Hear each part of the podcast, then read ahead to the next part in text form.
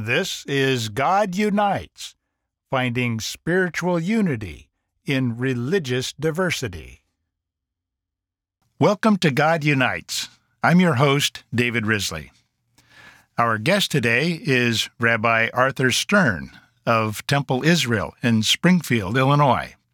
Welcome to the program, Rabbi. Thank you. I'm glad to be here. In our conversation today, I'd like to explore three topic areas. First, your path to becoming a rabbi, which is a fascinating story of faith journey. Second, I'd like to talk about your spiritual life, including how you experience God in your life and how you live out your religion, and the role of community in your spiritual life. And third, I'd like to talk about your thoughts on interfaith relations and finding common ground in unity in an environment of religious and spiritual diversity. Okay. So let's start with your path to becoming a rabbi, which I think it's fair to say is not the typical or at least the stereotypical path. Why don't you tell us that story? Yeah, it's definitely not the normal path to uh, to the rabbinate. That's for sure. Uh, so again, thanks for having me. I really appreciate it. So, you know, I grew up Jewish. Both my parents are Jewish. I was born in the Orthodox Jewish section of the Bronx in New York, uh, but my family really wasn't Orthodox. It, everyone was sort of Orthodox in those days. You know, it was it was just different back then. Um, we moved to Connecticut when I was like nine, and when we moved to Connecticut, we joined a conservative temple, and uh, and I was raised mostly conservative, and I was bar mitzvahed in a conservative uh, synagogue. And in Judaism, there's Orthodox, Conservative, and Reformed are the three major denominations. Uh, but I was never like, and my family was never like, you know, super religious. Like we went to temple on high holy days, like most Jewish people do. Uh, we didn't really celebrate Shabbat or keep Shabbat, and we really didn't go to synagogue a lot on Shabbat. Although I will say, in high school, when I uh, uh, when I was um, uh, uh, in high school, I would go to services a lot of Friday nights. Uh, and the main reason I went to synagogue on Friday nights was because I played football all through college. I mean, all through high school and through college. And the only way I could get away from curfew the coach would call your house at seven o'clock. And if you weren't in your house at seven o'clock, then you had broken curfew if we had a game on Saturday and you would be penalized. You wouldn't be able to play. However, because I went to synagogue, I was able to get out of the house on Friday nights. So I went to synagogue on Friday nights so that I wouldn't have to be subject to curfew on Friday nights. Um, but uh, but not necessarily religious. However, you know, I, I, I do believe in Judaism and I did practice Judaism uh, to some extent when I was growing up, but never really religious. However, I, you know, I, I interestingly enough, um, I kind of uh, destroyed my life many years ago uh, around drugs and alcohol. And that was a really serious um, issue for me. I literally uh, you know, one night, one day I was like running the state of Indiana for one of the largest insurance companies in the world. I pioneered an office there for them and I was running it. I was the youngest, you know, manager they ever hired. I was like in my late 20s, early 30s when they hired. I was in my late 20s when they hired me and I ran that office for a year. Uh, however, I acquired a, a, rather large drug habit and and uh, and I was an alcoholic. And I eventually, if you do that for long enough, it catches up with you. And, and so it caught up with me. And, uh, and I really like blew up my entire life. And I, you know, lost everything. I, I sort of would really say that I gave away everything to drugs and alcohol. I lost my career and my house and my car and everything that I thought was really important, literally almost overnight. And I ended up um, I went through three inpatient drug and alcohol treatments in the span of a year and one outpatient treatment. And, uh, and then I ended up living in a homeless shelter. Um, I lived in a homeless shelter in Minneapolis, Minnesota for almost 10 months. And I worked preparing and serving food to the homeless. We had a, we owned a, uh, a food center that served about 4,000 hot meals a week to the homeless in Minneapolis. And I worked at the food center. And then we had a housing shelter that housed about 100 homeless people a night. And I worked in housekeeping, cleaning the housing shelter.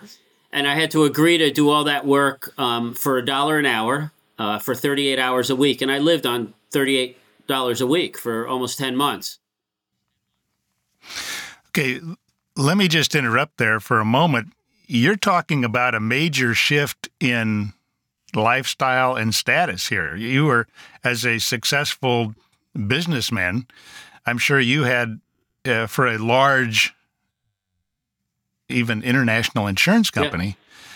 with, with statewide jurisdiction, you had to have had a fairly decent income. Oh, yeah. yeah, yeah.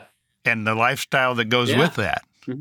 Yeah, I literally went from making uh, in my mid to late 20s making a couple hundred thousand dollars a year and this is you know over 30 years ago to uh, to living in a homeless shelter and making a dollar an hour i mean i lived in a house on a lake. I had a townhouse on a lake. I drove around in a porsche.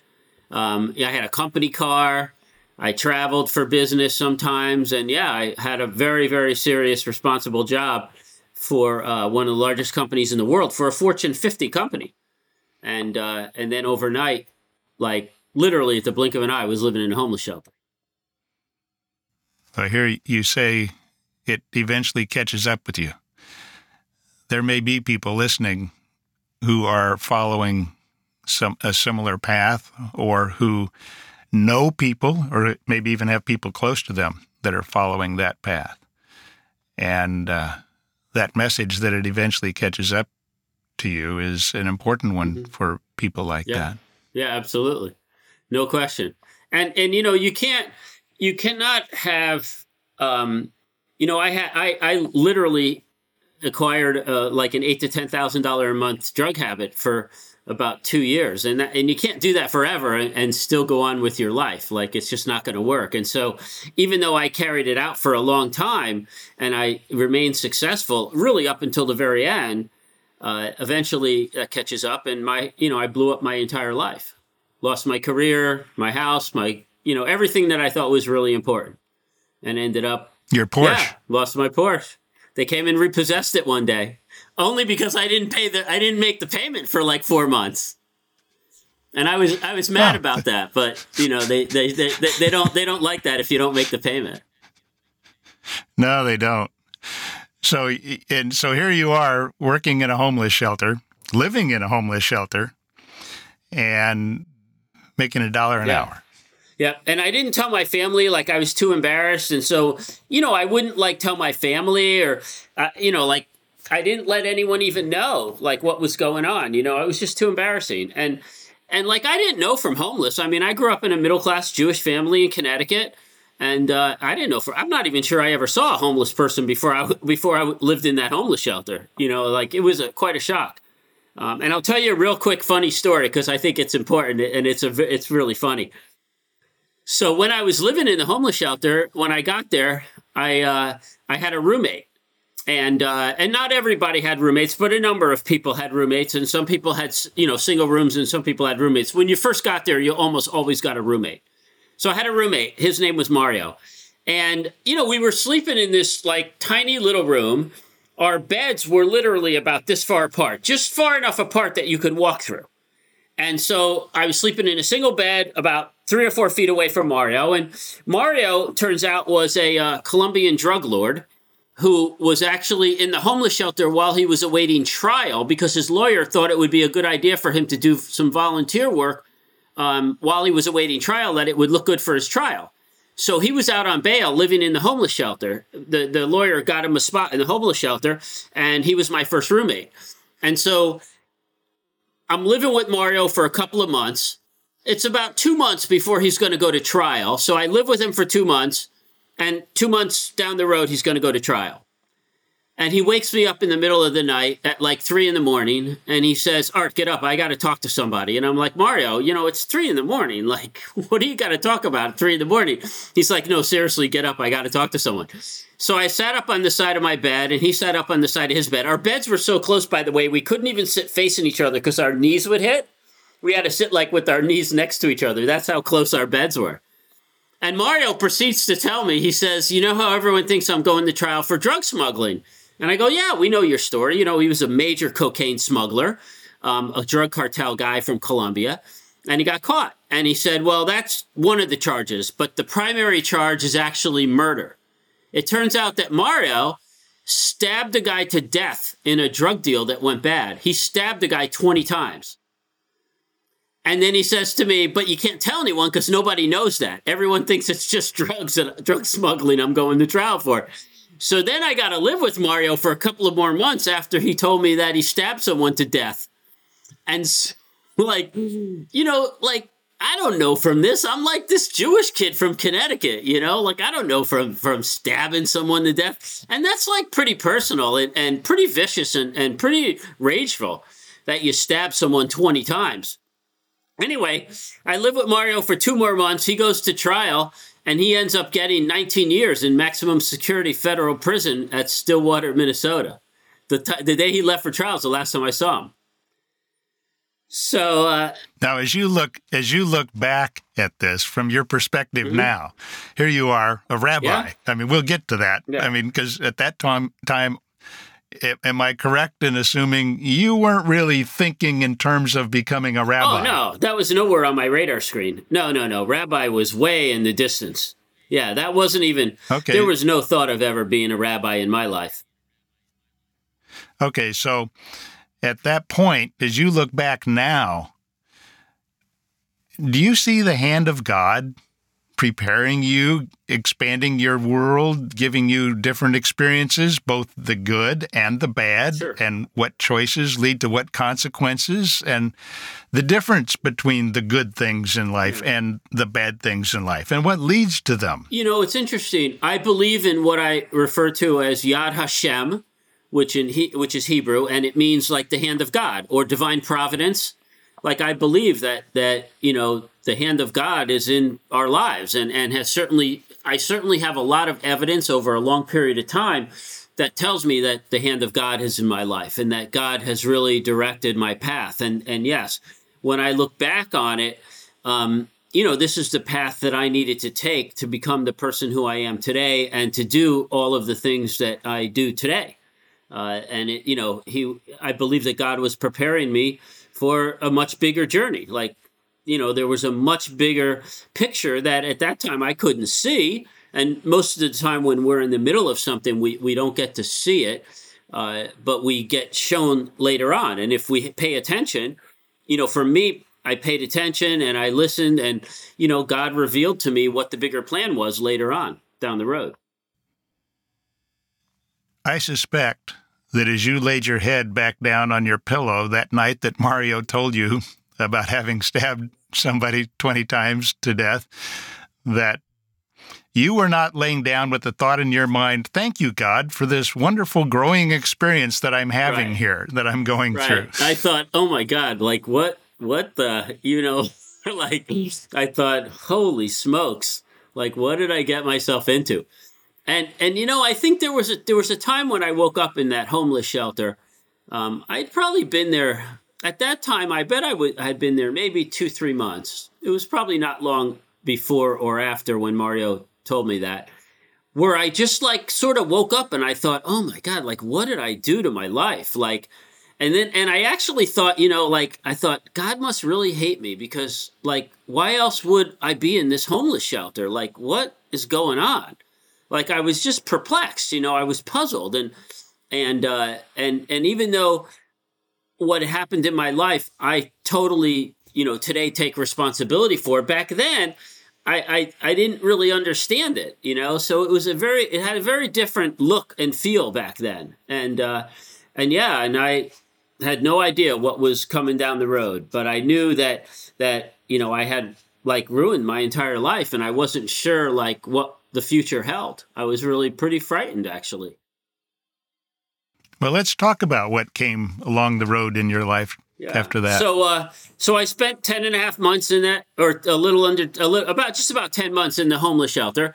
And, um, and then, you know, I got out of the homeless shelter and I ended up living with a couple of sober guys. I stayed sober the entire time I was in the homeless shelter.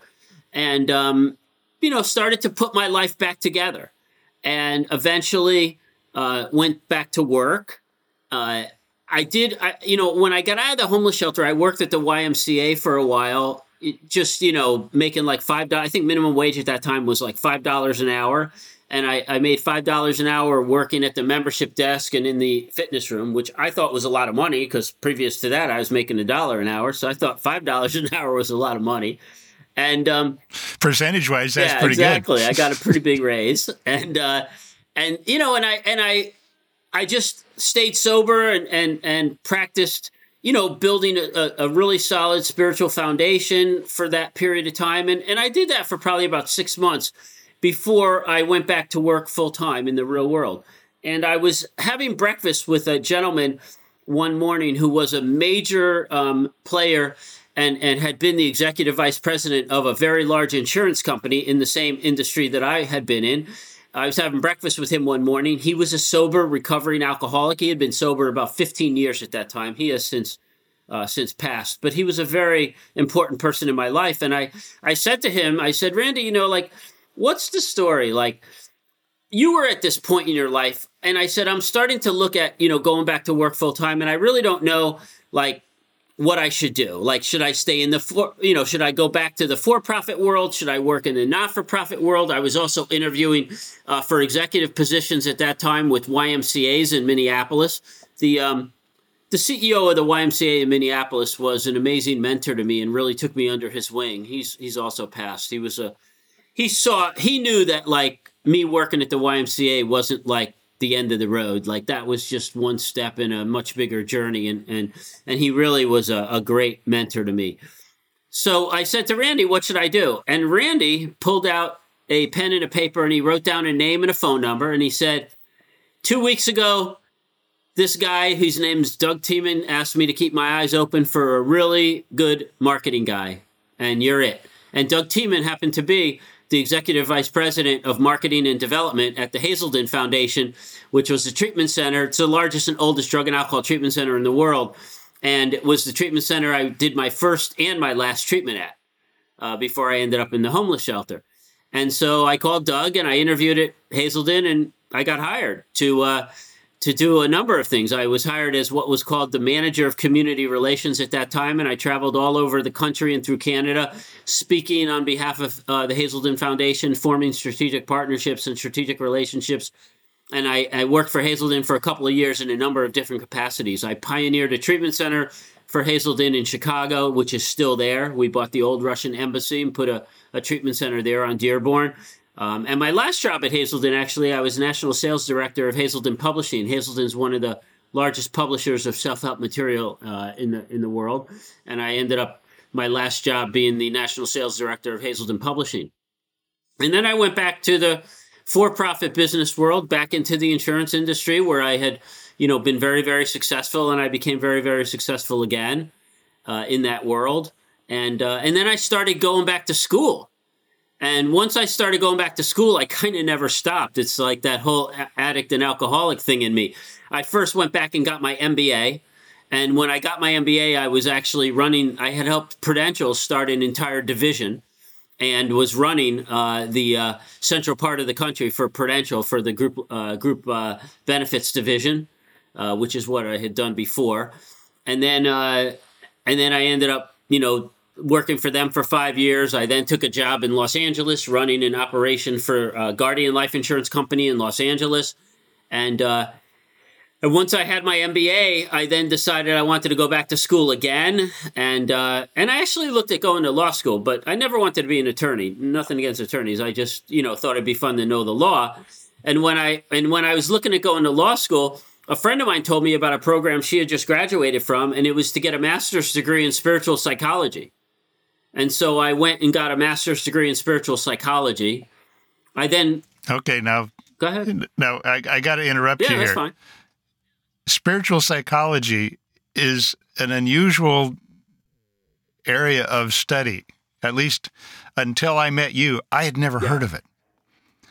Okay, what is spiritual psychology? So spiritual psychology, it's, it's interesting. Back when I got my degree in spiritual psychology, my master's degree, um, nobody really knew much about it. And the people I, I'm fortunate that I went to school at a, a, school that really are the pioneers in spiritual psychology. When I went there, they had already been doing master's degrees in spiritual psychology for 35 years.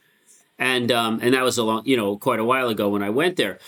And spiritual psychology takes psychology back to like its original roots, back to like um, intuition and personal connection and talking and you know like seeing the loving essence in in your client. And today psychology has become much more clinical. So everything that psychology diagnosis today is listed in the diagnostic and statistical manual. And it's much more clinical and and back then or spiritual psychology in itself is much more about you know one-on-one contact and and forming that that bond and that partnership and and and um, seeing the loving essence in somebody else.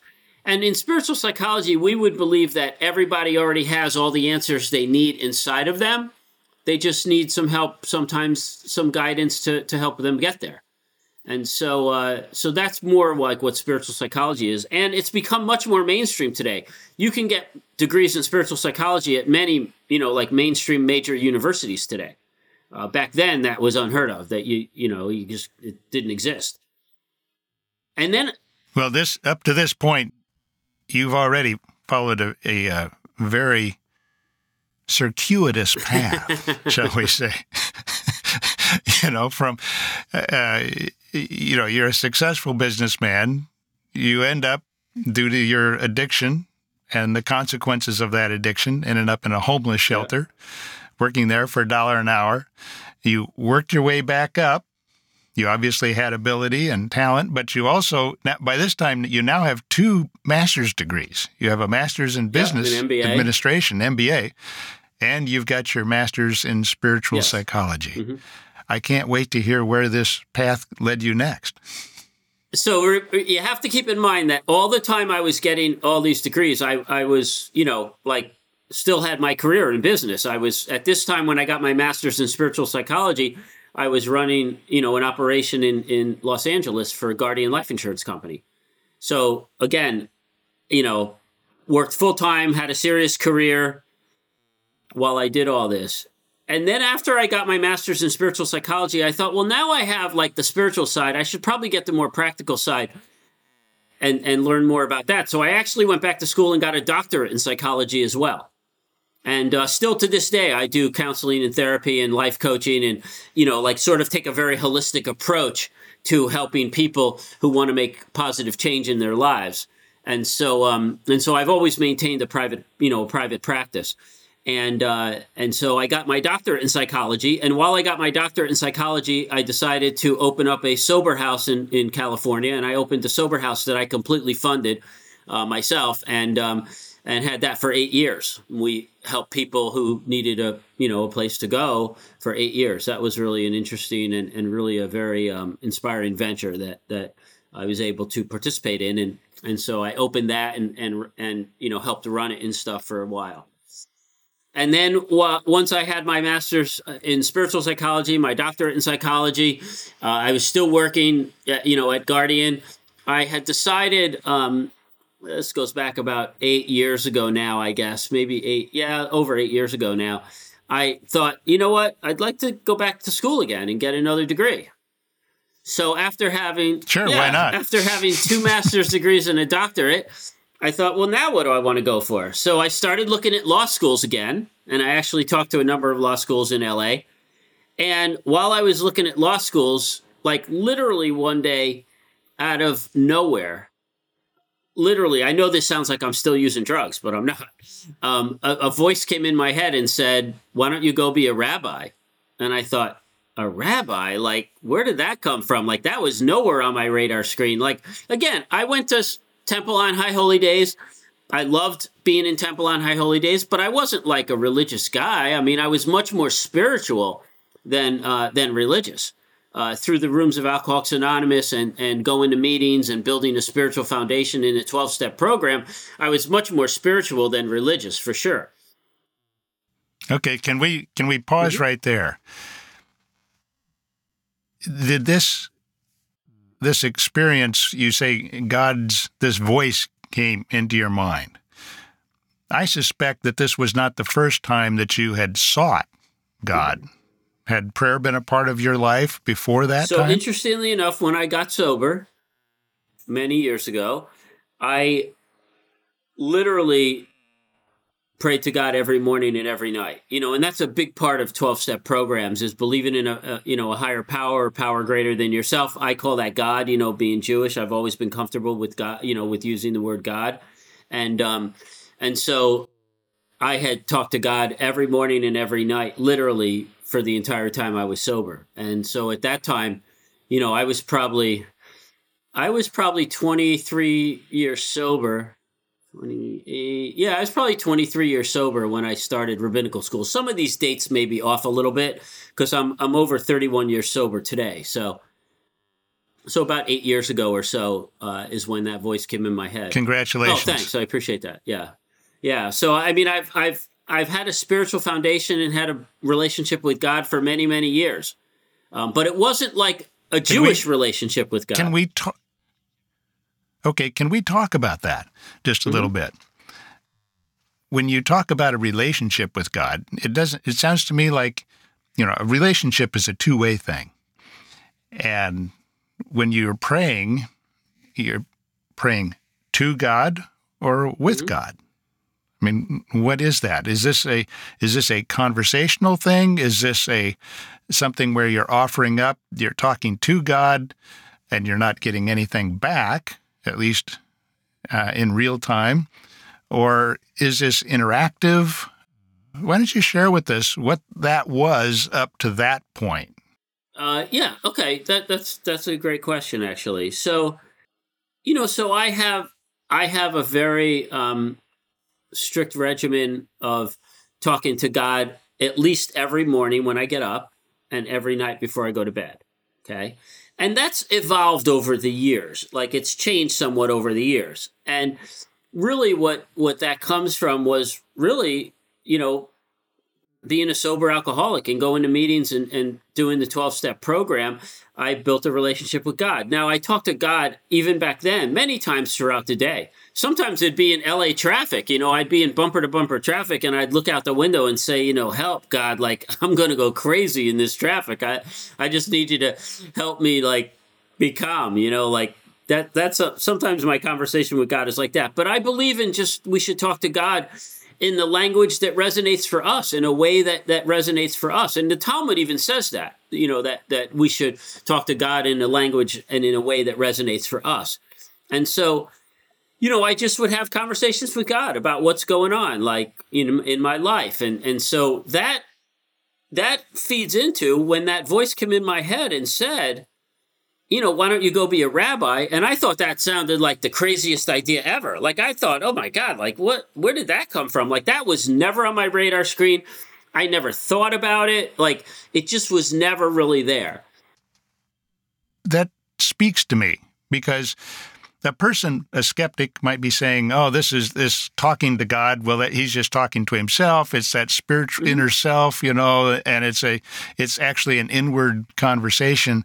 And yet, here, out of the blue, comes something that nothing that you have said up to this point would suggest would have been in your mind or in your heart to become a Right. rabbi. Something came, and it just sounds to me this is something from outside Right. you. Right. And and I feel like God guided my path many, many different times thr- throughout my life of sobriety and, and even getting me, you know, into sobriety and, and all the things that I went through. However, like, you know, this was this was really out of the clear blue. Like it just like it just popped into my head and and and I don't I had no idea where it came from. But being that I have a master's degree in spiritual psychology and that I have had a relationship with God for for a, a long period of time at this point, um, I thought, you know, I need to like I need to give this some pay some attention to this. I need to give it some credence. And so that night, I actually, when I prayed to God that night, I said, and this this is the truth story. This is what I said. I said, I said, okay, God, here's the deal. Like, if you think I should be a rabbi, this sounds like the craziest idea ever to me. Like, I have, like, I, I mean, it just makes no sense to me. I said, but if you think this is the path I, I should go down, then you better make it like really clear to me. Like you got to put it up on a billboard with some flashing lights around it so that I, I recognize that it's the path I'm supposed to go because it sounds like crazy to me. And, um, and over the next few days after that, there were some very clear signs from God that I was supposed to go down the path of looking into being a rabbi. So I started to investigate rabbinical schools. Now, I didn't know any of this when I started this process. I didn't know anything about going to rabbinical school at all or being a rabbi. I had no idea. So it happens, I was living in LA at the time in Santa Monica, California. And even though there are only a handful of schools in the entire country that are fully accredited and can also give what we call in Judaism smicha, which is um, ordination of rabbis, uh, there happen to be three in LA. There are three in LA and three in New York and a few others spread around um, that can do it, but there's not very many. It's a very limited thing. So, like, if you live in Kansas, you, you, there's no rabbinical schools in Kansas, like or Minnesota or Colorado or you know, like there's just none. So it happens I was living in LA. So I actually went and talked to um, the rabbinical schools in LA. And there were some clear signs from God that this is what I was supposed to do. And I did. And I found a rabbinical school. One of the three rabbinical schools in LA, which I eventually attended, was all about like meshing spirituality and Judaism together. And that to, that was very appealing to me. And they and my school had a very deep bra- background um, in spiritual psychology, which you know, was right up my alley because I had a master's degree in spiritual psychology. And I had no idea that that there were rabbis who talked about spiritual psychology. Yet at my school, at the Academy for Jewish Religion California, which is where I eventually went to rabbinical school, um, there were professors who understood that and who taught and who taught those things in classes. So, you know, like that was very appealing to me. The other rabbinical schools don't talk about that, don't teach it. You know, it's really very different at the other rabbinical schools. So I ended up, you know, going to the Academy for Jewish Religion California, and uh, which is a fully accredited, you know, program that can also give what we call smicha, uh, and I and that's where I attended. However, I didn't realize when I went to rabbinical school when I started this search, if you want to become a rabbi and you go to a fully accredited school, it's going to take between five and six years to become a rabbi. Like there's that's just how it is. That's just like how long it takes. There's a number of reasons why that is, but that's how long it takes. And so when I found that out, I thought, oh my God, five years. That's like way longer than my doctorate. I mean, I did my doctorate in two years, um, which normally it would take people three years, but because I'm, you know, a complete compulsive lunatic and drug addict, uh, you know, I, I, did it much quicker. Um, that's just my, that's just. While you're working Yeah, while full-time. I was working full time running this operation for you know, for for uh, Guardian Life Insurance Company in L.A.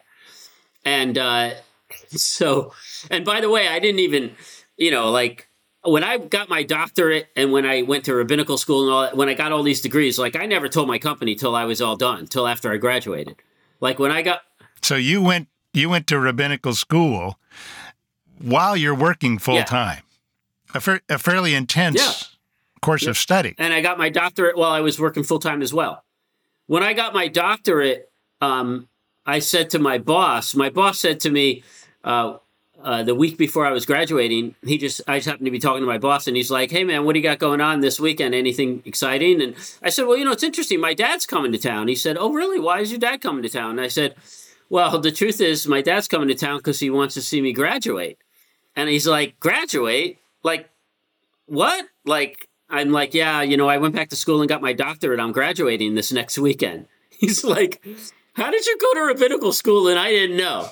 Like, and and when I got when I went to rabbinical school after I got my doctorate and I went to rabbinical school, my boss, um, both my bosses at that time at Guardian, had no idea. I was already at a rabbinical school, graduated, had accepted a job to be a rabbi, was commuting back and forth to Springfield um, and and between Springfield and LA, it was during Corona, uh, and my boss happened to go online and look me up. He was looking up I got a new boss, and he was looking up like all the employees. He was just like go googling all the empl- all the all the people who reported to him, and he googled me, and my name came up because there were articles written about me in the Springfield newspaper and in the Illinois Times, and he called me, and he's like, "Dude, like, I gotta ask you this." He said, "Like, I just looked you up on Google, and like your name came up that you're like a rabbi."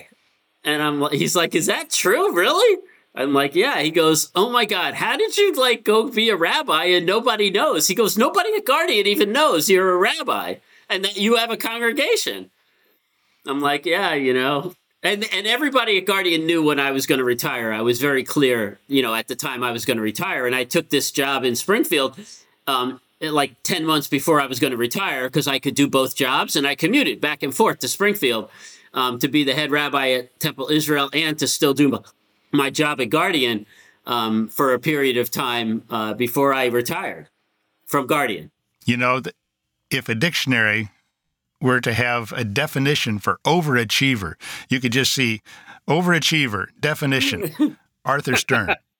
maybe. Thanks for saying that. Yeah, maybe but yeah, it was, you know, but it's been, this is, you know, I believe that God has directed my life. Like, this is all God stuff, really, David. This is all God stuff. This has nothing to do with me. Like, what do I know from being a rabbi or anything like that? Like, you know, this is the direction God pointed me. I talked to God about it. I prayed for the strength and the, and the, and the uh, wherewithal and the willingness to, to, to, to, you know, carry out God's will. And this is what God, you know, directed me to do, quite honestly. And, and, you know, so I, I really, it's not about, you know, I really think it's not about me.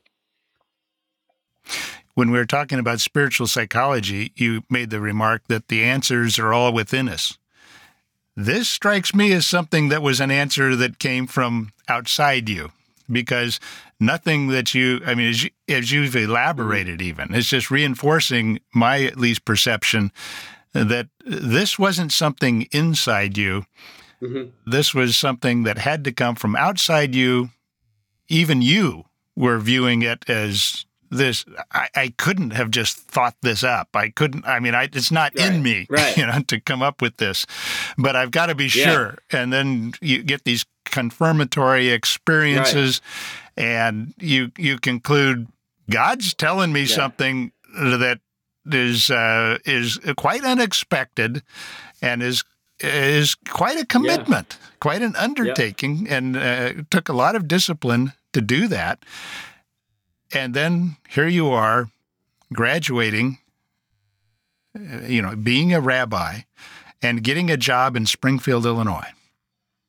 Yeah, I was. What, is, offered a, what does a rabbi in Springfield, Illinois do? Same as a rabbi anywhere else, I guess.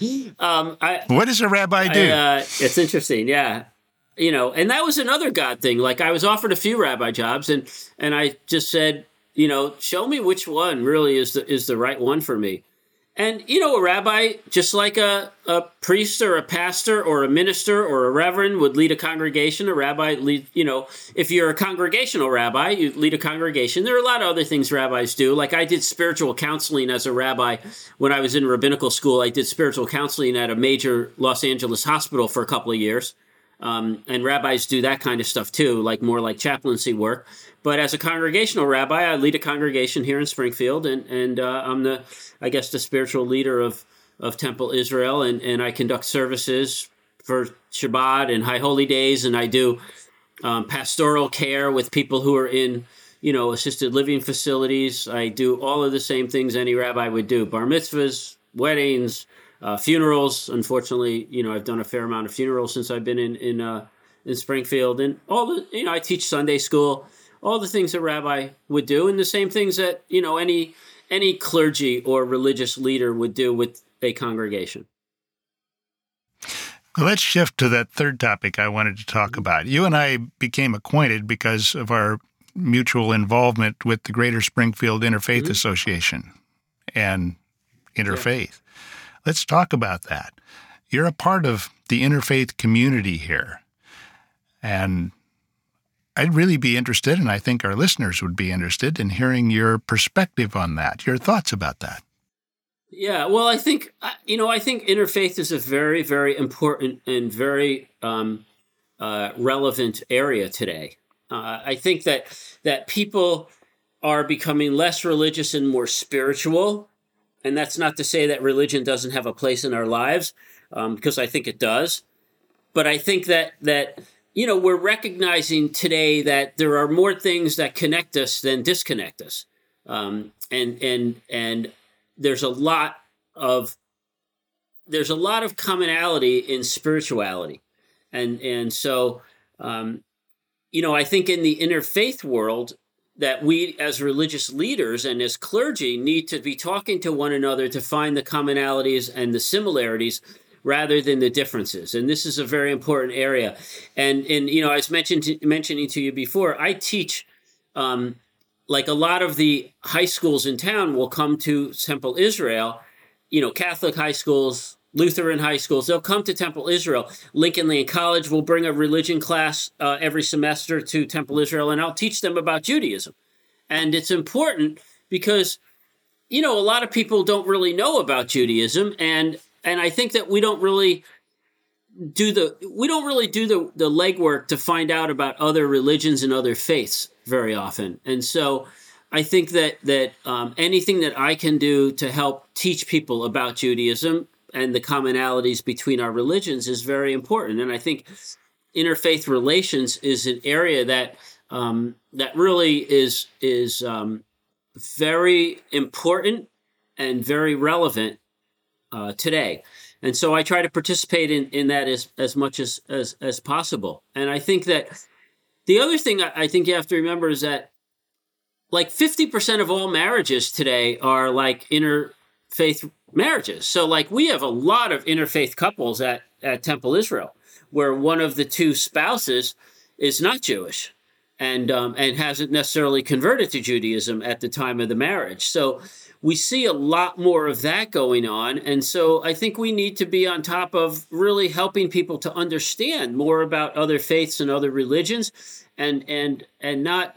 Um, uh, looking at the differences, but looking at the common commonalities, like in other words, one of the things that's common is that we all talk about the Old Testament, right? We all, all, mostly all religions believe in the Old Testament, believe in the, you know, what we call in Judaism, what we call the Old Testament, the five books of Moses, the Torah. It's all that's all the same, and um, and what other religions may call the Bible. Um, you know, we all like we all believe in that and we all talk about it and there's a division that comes when you know after deuteronomy in the new testament but like that's a commonality. We all all talk about the the uh, old testament. So again we want to look at the what are the commonalities? You know we all have religious leaders. We all have um, different rituals and holidays that we celebrate. We all you know religions have common language between them. And so i think that we need to to do a better job of of um, of having that dialogue. And one other thing I'll tell you that I think is super important is that my rabbinical school, of which I actually now sit on the board of directors of my rabbinical school, in my rabbinical school, we ordain rabbis, cantors, which are the people who chant the service in Judaism. We ordain Jewish chaplains, and we have a master's degree program in Jewish studies. And we just formed a really interesting partnership with Loyola Marymount University in LA, which is a Catholic Jesuit university.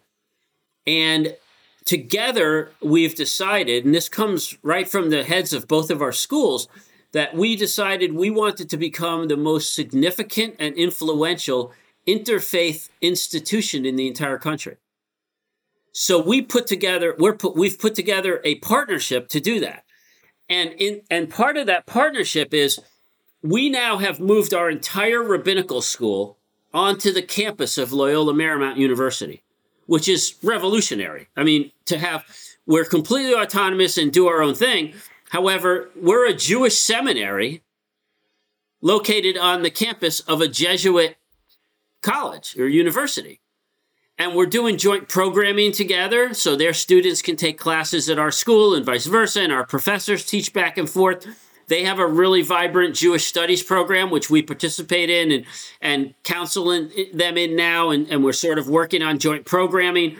We're um, going to develop a, a, a program to do uh, to, to do a master's or doctorate in interfaith studies and we're doing joint fundraising there's a lot of money out there for interfaith relations now so we're doing joint fundraising uh, and these are all things that are just like in the infancy stage but we've embarked on this process and so uh, and we're doing like I, I just talked to the president of our board yesterday and we're putting together this really cool joint programming with Loyola uh, with Loyola Marymount uh, to do. Uh, I think in January we're going to do a, a, joint program about like just bringing friends of of um, different faiths together and and and having a whole celebration around um, around that. I think we're going to do it in January, January, February. I think is what she, if I remember correctly, is what she told me. But we're we're in the process of putting that all together. So we're going to continue to do joint programming with them and knocking down the barriers between faiths. You know, this is interesting and, and it resonates with me. Now, I'm my I grew up in a Protestant denomination and I'm a convert to the Church of Jesus Christ of Latter-day Saints when I was a student at the University of Illinois, 20 years old. I went to I served a mission for the church. I, I met people from a lot of different faith backgrounds and perspectives in that experience. I went to law school at Brigham Young University, and there, I, I one of the courses I took was on an elective course was on Jewish law, and the uh, uh, Professor Parker, who taught that, was uh, somebody who was had received awards. I, I can't remember now uh, from, but it was from the Jewish scholastic community. They recognized him as being an, an authority, one of their colleagues, and you know, here he's Christian, and uh, here I am at a at a law school that's sponsored by a Christian church, and uh, we're studying Jewish law. And then I ended up in the course of my career with the Department of Justice, spending over five years of my life in the work, living and working in the Arab Middle hmm. East, primarily Iraq and Egypt. And that's, uh, you know, 90% or, or, or so uh, mm-hmm. Muslim. And there, you know, in Islam, they talk about the people of the mm-hmm. book. And the people of the book are the Jews, the Christians, and the Muslims. Yeah and uh, this they recognize this commonality. Now, there's tensions, obviously, between Israel and the Arab mm-hmm. world, and yet, and this is something I, I, actually wrote this down, as you said. There's a lot of commonality in spirituality, mm-hmm. and that is something I have experienced. I have observed it.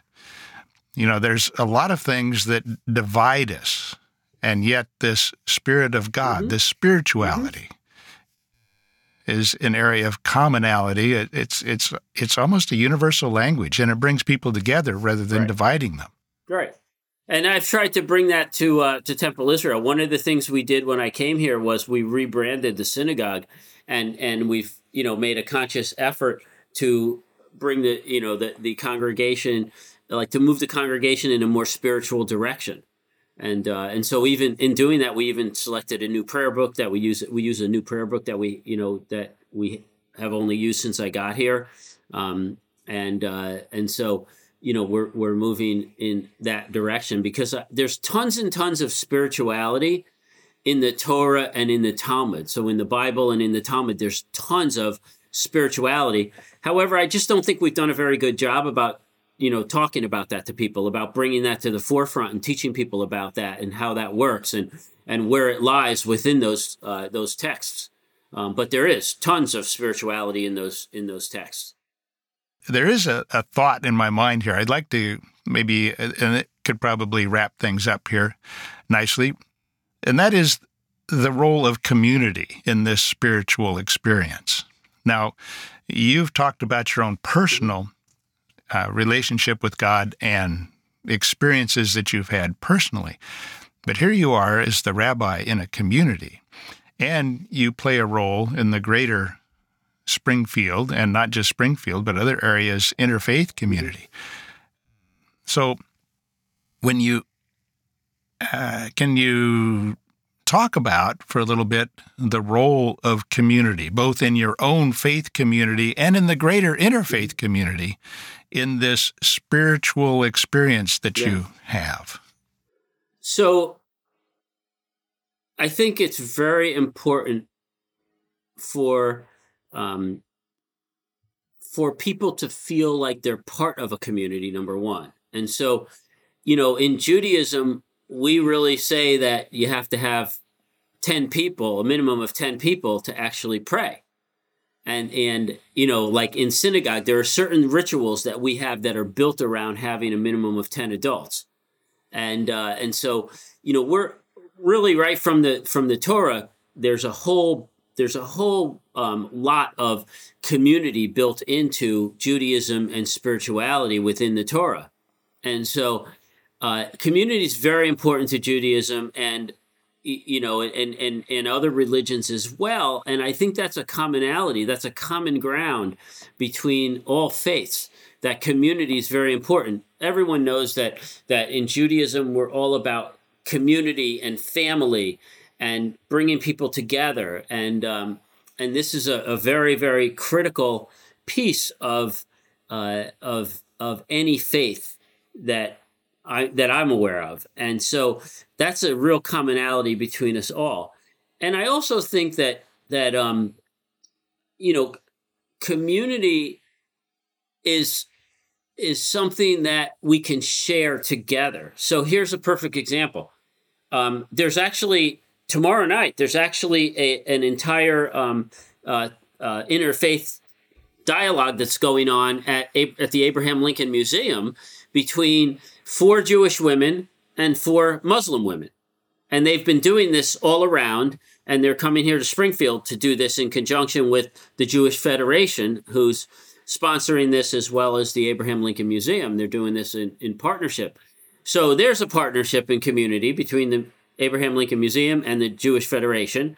And then and then having all of these women who are, you know, of two different faiths having this interfaith dialogue uh, about Judaism and Muslim.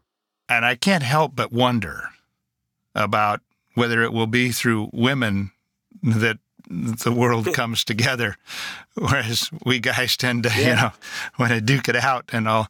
But you're talking about something that, you know, even in our communities, our faith communities, we can become tribal. Mm-hmm and we can put on blinders and become a, a closed and almost cloistered society right. within the greater society. And what you're talking about is taking off the blinders. And I mm-hmm. think you and I yeah. share that. Is that the faith community where where God works with people where they are, including in the communities where they are. I found my spiritual home in the Church of Jesus Christ of Latter day Saints. You have found your spiritual home and your calling as a rabbi in the Jewish community, and yet we both recognize that those are not tribes, those are parts of a larger community of faith. Well, and what's beautiful about what's going to take place tomorrow night is it will bring the Muslim and the Jewish community together in the same place to hear this because obviously there will be people from both um, from both of those you know faiths and both of those walks of life that will be present in the auditorium at the same time uh, listening to this together. You know this is a community along with my wife right, and i. Right right. And along with a, a lot of other faiths too who are interested in you know hearing this. So and that's one of the things that's great about the greater springfield um, interfaith association as well is that you know once a month a, a lot of different faiths get together and talk about relevant topics and so, you know, again, I think I just want to be a proponent of of of helping to to foster that and and and foster community and have communities come together. You know, there's also a a thing in, in town here called the Children of Abraham, where all the Abrahamic religions bring their children together um, for events once a month. And um, and so I, I attend a lot of those and, and do work with the board um, of the uh, uh, of the children of Abraham. And so there's, you know, there's just a lot of opportunity for us to bring communities together on common ground rather than to be divisive. Well, Rabbi Stern, thank you very much for joining us for this conversation as part of our program, the theme of which is finding spiritual unity among religious diversity and diversity of views about religion. And your experiences, your insights, and your message are really a valuable part of that. So thank you very much for joining. Well, thank us. you, David. I really appreciate you having me, man. I'm I'm really grateful that you would uh, uh, give me this opportunity. I'm truly honored. Thank you so much. This is God Unites, finding spiritual unity in religious diversity.